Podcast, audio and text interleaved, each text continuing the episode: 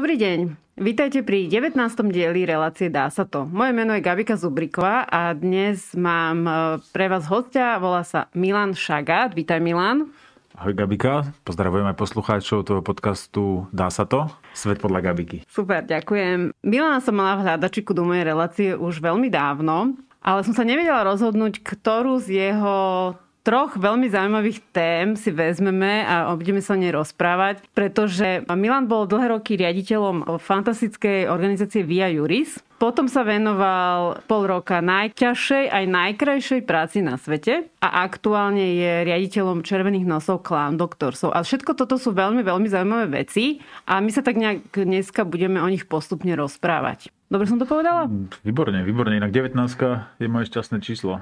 Super, to sa ti... Ja to si vymyslel. Dobre, Milan, tak poďme na ten začiatok, že ako si sa dostal k tomu, že si bol riaditeľom Via Juris? Vlastne ja som celý, celý celá tá moja profesná dráha je veľmi úzko spätá s občianským sektorom, s občianskými organizáciami. Je pravda, že teda vo Via Juris som bol pomerne dlho, ale ešte predtým som pracoval na Pontis, odkiaľ sa vlastne poznáme, ako môžem povedať. Áno, áno, si Tam ďalší som vlastne mojich... začínal si ďalší z mojich hostí, ktorými, s ktorými som sa zoznamila v nadácii Pontis. Hej, tam ešte s Milanom Ničom, s Balažom a Arabikom boli, to bola super partia. A, a to si ešte nosil vlasy v cope. Uh, hej, a už tam sa, sa síce vracem, ale mal som tak o 20 kg viac. No a potom vlastne uh, v tom Pontise sme robili veci, ktoré sa týkali zahraničia. Takže som bol na tom pilieri, ktorý mal, pracoval na tých zahraničných projektoch a v nejakom momente sa mi zdalo, že mm, snažíme sa pomáhať iným krajinám, ale máme hrozne veľa problémov doma. A to bolo vlastne to obdobie, kedy sa Štefan Harabin stal e, ministrom spravodlivosti v prvej vláde Roberta Fica. A mňa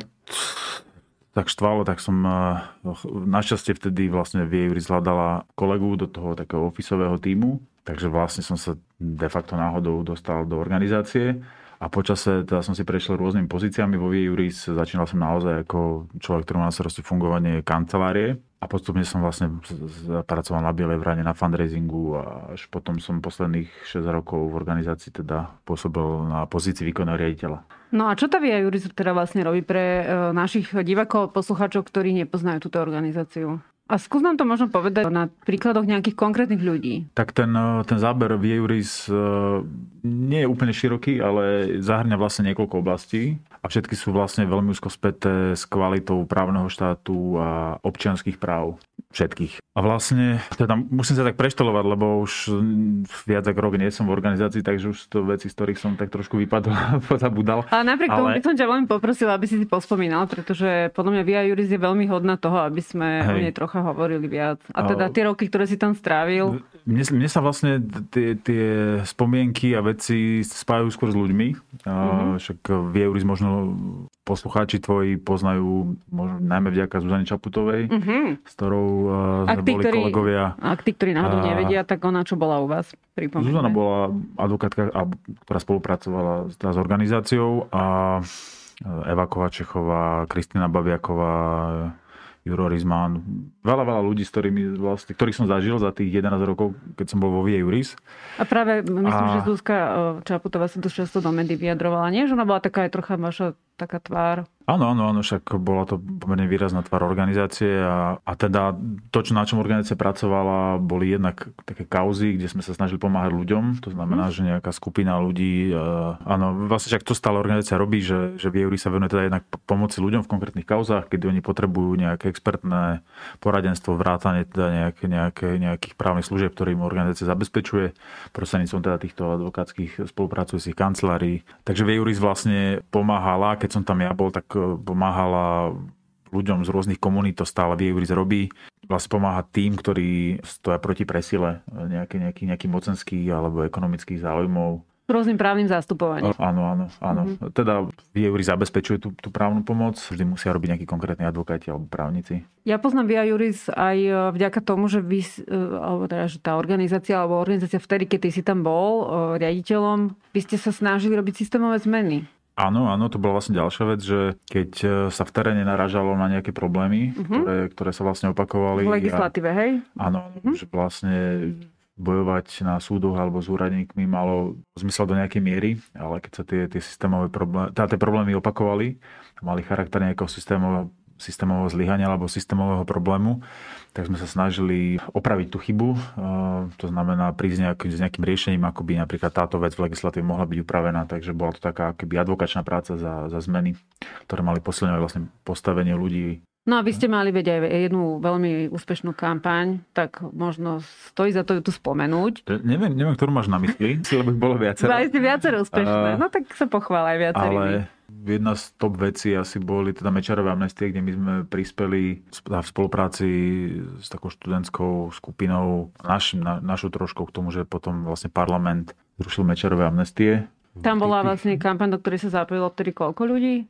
No myslím, že viac ako 80 tisíc ľudí vlastne podporilo túto, túto výzvu. Čiže tým sa vlastne vytvoril tlak a potom vlastne sa tomu venovali. Hej, hej, ale, ale, ale ja, samozrejme, že to, to by sa nestalo bez tej spoločenskej objednávky a možno nejakých ďalších okolností. Však vlastne na jeseň, ten rok predtým, než sa to udialo, vtedy zomrel vlastne prezident Kováč a možno sa tá téma tak nejak viac vrátila. Do, do tej spoločenskej diskusie myslím, že bolo, to bol aj e, ten rok, e, na tú jeseň, bol myslím aj film Unos. Mm-hmm. Takže tak viacero vecí sa, sa poskladalo a možno ľudia sa tak viac citliveli na túto tému. Alebo z tých chaos to bolo akože veľa vecí, ktoré sa nám podarilo pomôcť ľuďom, či už to bola aj pesinská skladka, alebo ťažba zlata na podpolaní. Teraz sa teraz zastavilo, hej? Áno, áno, ale...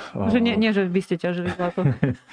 nie, nie, nie, my vždy sme vystupovali v tej roli a myslím, že tak, takto vyjadri zrobiť to dnes, že sa vlastne snaží pomáhať priamo tej komunite. To bolo jedno z tých pravidel, že Vioris sa nikdy neangažovala tam, kde nebol ten v úvodzovkách klient, tá skupina ľudí, ktorým na tom záležalo. My sme boli ten support pre nich. Nie tí, ktorí by vlastne to iniciovali. Takže aj z tých chaos, to bola aspoň z môjho pohľadu tá vlastne najkrajšia časť tej, tej práce, že keď sme videli tú konkrétnu pomoc a keď tá konkrétna pomoc vlastne viedla k konkrétnemu výsledku pozitívnemu. A vlastne ono sa to tak e, iba mechanicky prejde, že tak tu sa nepostaví toto, alebo, alebo tu nebude diálnica, tu nám nevy vlastne, ale v podstate ide o to, že na konci dňa tá práca mala také výsledky, že sa nezhoršovalo, alebo sa dokonca dokonca skvalitňovalo životné prostredie, nejaká dobrá správa veci verejných, tým ako sme vlastne pomáhali rôznym komunitám, ktoré sa angažovali v takých v tej lokálnej mm-hmm. politike. Tým výsledkom tej práce, nie, nie priamo našej, ale jej dôsledkom teda bolo aj to, že sa vlastne skvalitňoval život pre ľudí. Mm-hmm. Ja som ešte mala vždy veľmi rada aj váš projekt Biela vrana, čo je vlastne, teda myslím, že to bol projekt viacerých organizácií, zase aby sme boli presní. Ocenenie vlastne vzniklo v spolupráci teda Aliance Fairplay a Juris. Uh-huh. V roku 2008 bol taký ten nultý alebo prvý ročník podľa toho, ako sa na to pozeráme. Dlho sme naozaj spolupracovali v tejto dvojičke. V nejakom momente, keď tá vrana už tak dospela, uh-huh a už to bol naozaj že, že veľký projekt a zaslúžil si nejakú akoby samostatnú pozornosť, tak vtedy sme sa dohodli s Alianciou Fairplay, že Bielu vranu bude robiť jedna organizácia, ktorá vlastne ešte vznikla mimo Alianciu Fairplay. A, mm-hmm, jasné. A Ale to... teda tak sledujem samozrejme aj, aj teraz, hrozne fandím. A ja, a ja. A teda Biela, Biela vrana je ocenenie pre ľudí, ktorí No ako to povedať? Ľudia, ktorí preukázali nejakú odvahu, statočnosť, príkorie zažili. A nejakým spôsobom sa proti tomu postavili. Postavili, išli príkladom, uh-huh, ukazovali tú cestu uh-huh. pre iných. Ale, ale už v podstate, koľko posledné 2-3 roky, ak to správne rátam, Bielu vranu teda organizuje Bystriny, nie? Organizujú Bystriny, mm-hmm. hej, mhm. Zuzana Vienk. Hej, hej. Prepač, Milan, ja sa k tomu Via Juris ešte predsa vrátim mm-hmm. jednou otázkou, lebo presne e, Via Juris je taký typ organizácie, ktorý tu vyvoláva možno strach, že čo to vlastne tie organizácie sú, kto ich platí, kto to financuje, mm-hmm. tak uh, skús troška tak dozadu len si pospomínať, že ako ste to vlastne toto, túto stránku, keď si tam ty bol, ako to fungovalo? Mm-hmm. Ako sa dá u nás na Slovensku takáto organizácia financovať? No, myslím si, že vo všeobecnosti teda je veľmi ťažké pre organizácie, ktoré sa venujú takým e, na prvý pohľad abstraktnejším témam, hoci oni nemusia byť abstraktné.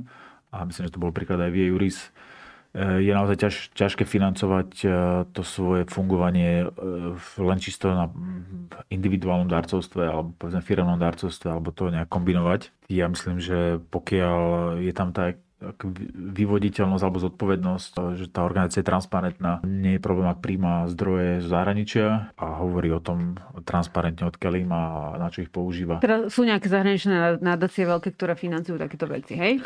No, takýchto už je veľmi málo, ako tie, ktoré by sa angažovali v tomto stredoeurópskom priestore. Ale teda boli ešte pred časom. Ich bolo trošku ale, viac. Hej, konštantne tá podpora vlastne sa, sa postupne časom a časom viac limitovala, takže organizácie, ktoré sa uchádzajú o takúto akoby, že v úvodzovkách zahraničnú podporu, súťažia vlastne v globálnej súťaži o tie zdroje, prinášajú na Slovensko, že za to robia dobré veci, takže pre krajinu si myslím, že to je win-win. Ale hej, niektorí ľudia majú potom pochybnosti a majú tak, tomu takú nedôveru.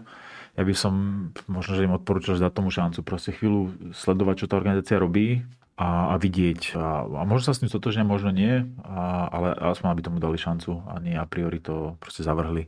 Mm-hmm. Lebo jednoducho ten, filantropi, ten filantropický priestor na Slovensku alebo tá kultúra darcovská ešte nie je tak vyspelá a, a nemáme tu možno také množstvo milionárov osvietených, ktorí by takéto veci financovali alebo podporovali.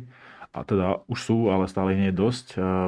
Takže či sú tie zdroje z Slovenska alebo z západnej Európy alebo zo Spojených štátov si myslím, že nie je úplne tak kľúčové ako to, čo sa za ne robí. Samozrejme, že musí mať každá organizácia nejaké limity, tie etické. Že od koho si nevezme peniaze, áno, hej? To myslíš áno, teraz? A to sa môže líšiť podľa, podľa tém a podľa toho, čomu sa organizácia venuje. A to bol vlastne príklad aj, aj v Juris. Myslím si, že to, tie podmienky alebo tie pravidlá sa nezmenili. Čiže akékoľvek, akékoľvek zdroje, ktoré by mohli vyvolávať konflikt záujmov, napríklad, alebo zdanie konfliktu záujmov, alebo by mohli byť vnímané ako nie politické neutrálne, alebo myslím, že tam boli také pravidlá, ktoré sa týkali napríklad eh, toho, že organizácia nemohla príjmať zdroje neviem, z tabakového alebo mm-hmm. nejakých, typ, nejakých typov eh, sektorov podnikateľských. Takže, ale každá organizácia si to nastaví samostatne, lebo niektoré zdroje, ktoré by povedzme neboli vhodné pre, pre organizáciu ako je Vieuris, by mohli byť kľudne vhodné pre inú organizáciu. Každá nech si nastaví vlastné pravidlá, je v tom transparentné, aké tie pravidlá sú a potom nech ľudia ich súdia podľa toho, čo robia. Aby sme to možno zhrnuli, a v čase, keď ty si tam teda bol, možno po, posledný, posledný rok tvojho fungovania tam, vieš mi povedať, s akým rozpočtom ste robili? Lebo to je taká moja štandardná otázka, to sa tu ja zvyčajne pýtam. Mm. Ja už to nepamätám, je to určite vo výročných správach, okay. akože úplne presne podrobne, ale verím, že sa nemýlim, myslím, že to bolo asi 500 tisíc eur, ako keby ten rozpočet organizácie.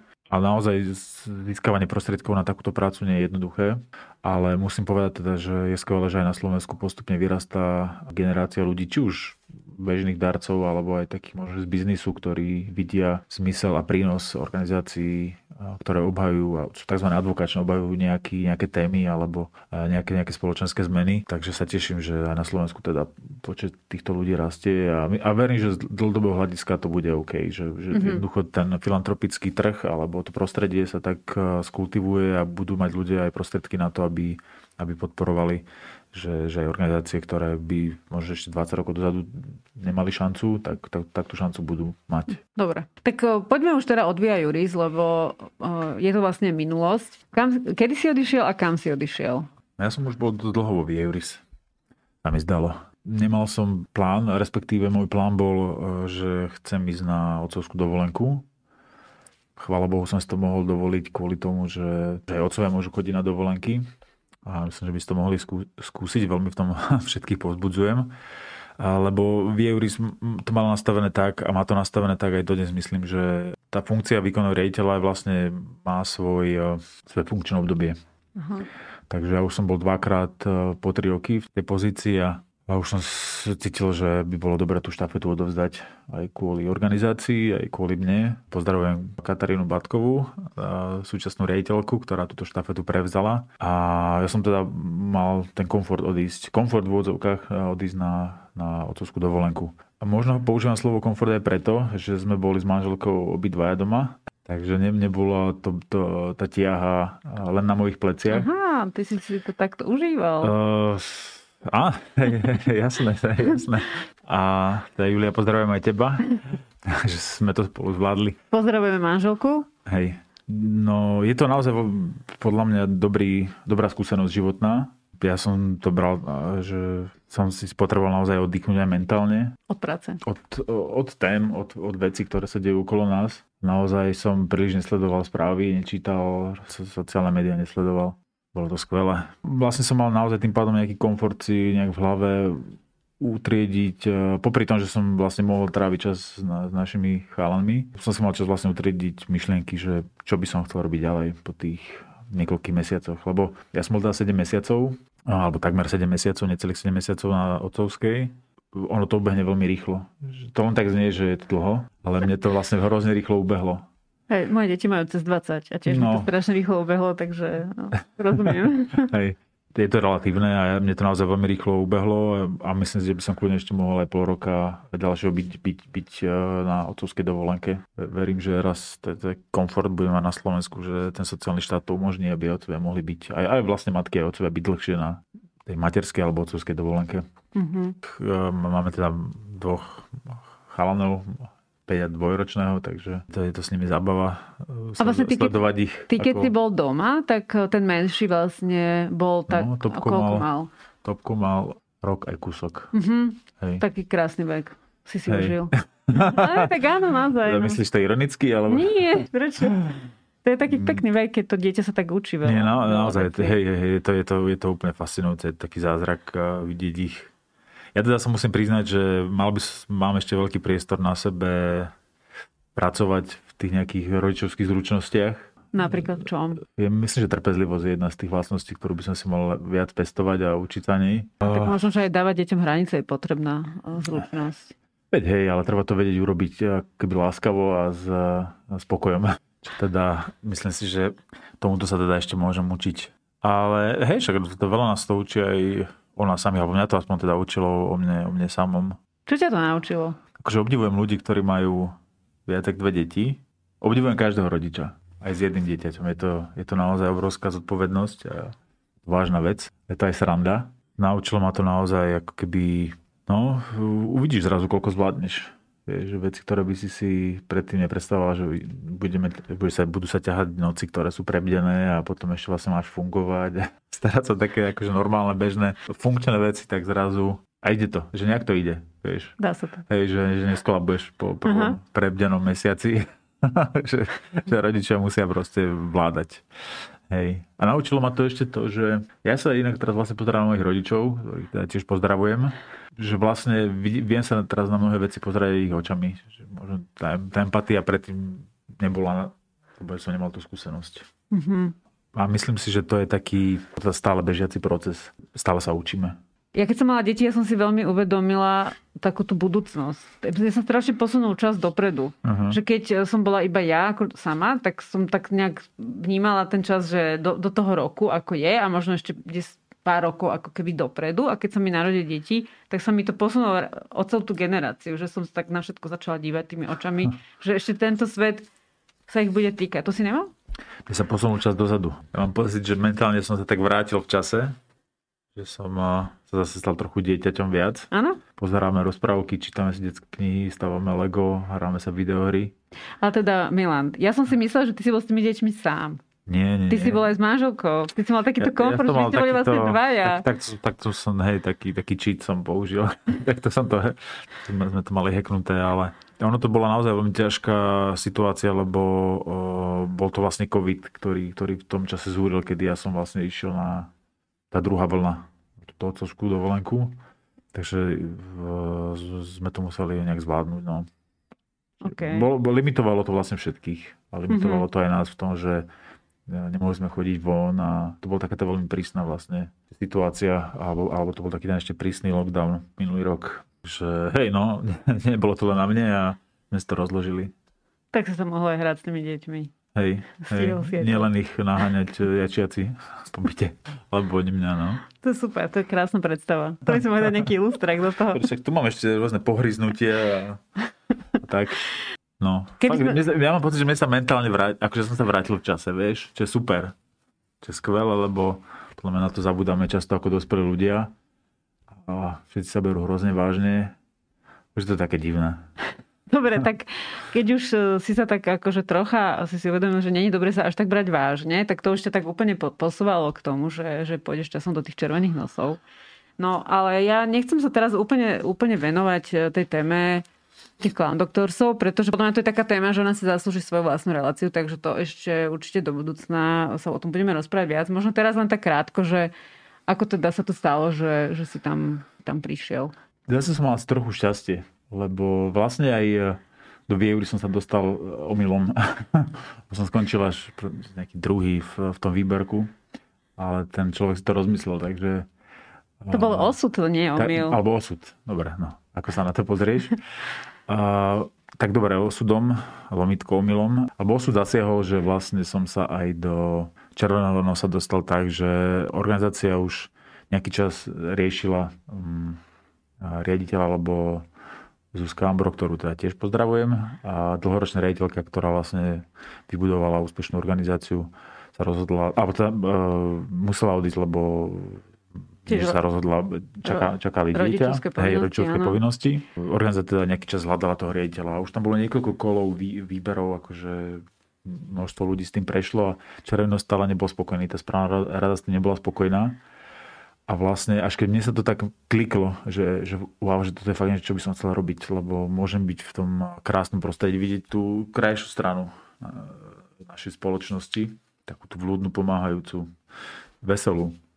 Po tých rokoch tej Via Juris, hej? Po tých rokoch vo Via Juris, tak eh, našťastie som to ešte stihol, že som sa prihlásil do toho, do toho výberka a, a uh, uspel som a ja to naozaj vnímam ako dar pre mňa v tejto, v tejto mojej životnej situácii alebo, alebo v rozpoložení, ako by som to povedal. Že sa mi to teraz stalo. Že možno je tá rola toho rodiča, nie? Že ťa to tak troška posunulo v tom vnímaní toho, že... Ja, ja, myslím, no. ja si myslím, že zdravotní klauni majú úžasnú moc v tom, že ktokoľvek to ich zažije, tak uvidí tú silu toho, toho povolania ja som teda zdravotných klaunov červené nosy v nemocnici párka stretol, keď sme s chlapcami chodili. A takže som ich poznal. Okrem toho som organizoval aj nejaký čas proste ako drobný darca podporoval, lebo si myslím, že to je veľmi... To, to už predtým, než som sa stal rejtom, som to považoval za veľmi zmysluplnú prácu. Mm-hmm. A uh, myslím si, že oni naozaj majú takúto moc meniť oni prinášajú vlastne takú, takú, taký magický moment, kedy zmenia realitu. Že mm-hmm. sa s mhm. tým stretneš a hej, a stretol sa to s tým môjim svetom teraz, takže som veľmi šťastný, že môžem byť toho súčasťou. Vo VIA juriste tiež menili realitu a stalo, bolo to veľmi náročné, stalo to veľa časovú hodín a mnohých advokátov. Hej, s veľmi neistým výsledkom a s dlhým proste procesom čakania, to je zase skvelé, že červené nosy zdravotní klauni, keď idú, tak ten, e, ten výsledok vidíš hneď Naozaj, no treba to zažiť. Do pár minút, hej. hej. A teda ja veľmi rád ešte prídem, alebo príde nejaký kolega, zdravotný klaun, alebo... Môžem, o tom rozprávať hej. viac. Červené nosy chodia, áno, áno, aj za seniormi, ale to už tiež tento tzv. GERA program, tak interne si ho voláme, je, je už tiež dlhodobý, takže áno, primárne, alebo najmä ľudia poznajú Červený nos Clown Doctor kvôli návštevám e, v nemocniciach, návštev, návštevám detí v nemocniciach ale aj seniory potrebujú smiech a, a humor, radosť. Takže už niekoľko rokov e, zdravotní klauni chodia aj e, za seniormi a prinášajú im radosť. Všetci potrebujeme prinášať smiech. Tak... To ešte ja si myslím, že to je, to je naozaj tá, tá sila humoru je úžasná. Ja mám e, takého obľúbeného izraelského spisovateľa Amosa Oza, má takú veľmi útlu knižku, ktorú ja si aspoň raz za rok vždy ma prečítam, lebo to je tak na hodinu. Aha, no tak daj tip, dobre, to mám rada. A tá kniha sa volá Jak vylečiť fanatika. Uh-huh. A on hovorí, on hovorí, že vlastne jedno z tých možných zbraní je humor. Ak by, ak by teoretický humor dokázal vylečiť fanatikov a z, z, priniesť porozumenie medzi ľudí, tak určite vie meniť aj vlastne... Áno, že, teda každý, že, humor patrí aj do rodina. Keby červené nosy chodili do rodín alebo do organizácií, stále by mali čo robiť. Toho humoru je nedostatok. No a Milan, tu taká moja obligátna otázka, že čoho sa bojíš a že čo robíš na prekonanie svojho strachu? Nepamätám si, nepamätám si, kedy som naposledy pocitoval taký, že strach ako strach. Uh-huh. Takú úzkosť pocitujem pomerne bežne, lebo som zase začal sledovať správy a, a spoločenskú situáciu. Ale e, mne teda pomáha naozaj trošku si urobiť ten odstup od, od toho šumenia tých dní, vlastne tých informácií, ktoré sa na nás valia. Proste keď môžem tieto situácie napríklad, e, že si večer pozrieme s manželkou e, nejaký dobrý komediálny seriál a, ten, a napríklad čas strávny s deťmi. To sú také veci, také, také drobnosti, drobnosti v odzovkách, ale veľké veci, ktoré vlastne potom tú úzkosť takú nejakú životnú, lebo však každý nesieme nejakú zodpovednosť aj za seba, aj za svoje okolie, že mi to pomáhajú prekonávať, alebo sa s tým ľahšie vysporiadavať. Mali by sme mať také nejaké reálne očakávanie od seba, že kto čo dokáže zmeniť a čím dokáže pohnúť. Mm-hmm. A myslím, že to Jan Palach povedal, že teraz parafrazujem, že by sme vlastne mali sa postaviť tomu zlu, na ktoré akurát stačíme. Že nepovedať si, že zmeníme svet, ale aspoň to, čo vieme zmeniť a čo je v našich silách, takže manažovať tie svoje očakávania vo vo vzťahu k sebe samému. Mm-hmm. A potom naozaj si nájsť také nejaké drobnosti, v, tom, v tej každodennosti si nájsť, ktoré nás bavia, ktorými sa proste bavíme a zasmejeme sa. Takže to je asi taký, taký môj spôsob, ako sa s, tou, s tým pretlakom a s tou úzkosťou vysporiadať. A určite som zažil niekedy aj strach a, a určite často, len teraz si rýchlo neviem spomenúť. Dobre. Tak Milan, keď e, by som ťa poprosila o nejaké záverečné slovo našim divakom a posluchačom, čo by si im zaželal? Gabi, ďakujem za pozvanie. Bolo to veľmi príjemné. Prajem všetkým tebe, tvojim poslucháčom veľa zdravia. To ma tak rodičia vychovali, že to je jediná vec, na ktorej záleží a mali pravdu. Takže nech sme všetci zdraví, spokojní a nech si oddychneme počas týchto sviatkov alebo počas tohto obdobia, ktoré máme ešte pred sebou na konci roka. Milan, ďakujem ti veľmi pekne, že si prišiel do mojej relácie Dá sa to? A vám, milí diváci, veľmi pekne ďakujem za počúvanie. Teším sa na vás eh, pri ďalších dieloch. Dovidenia, do počutia. Ďakujem.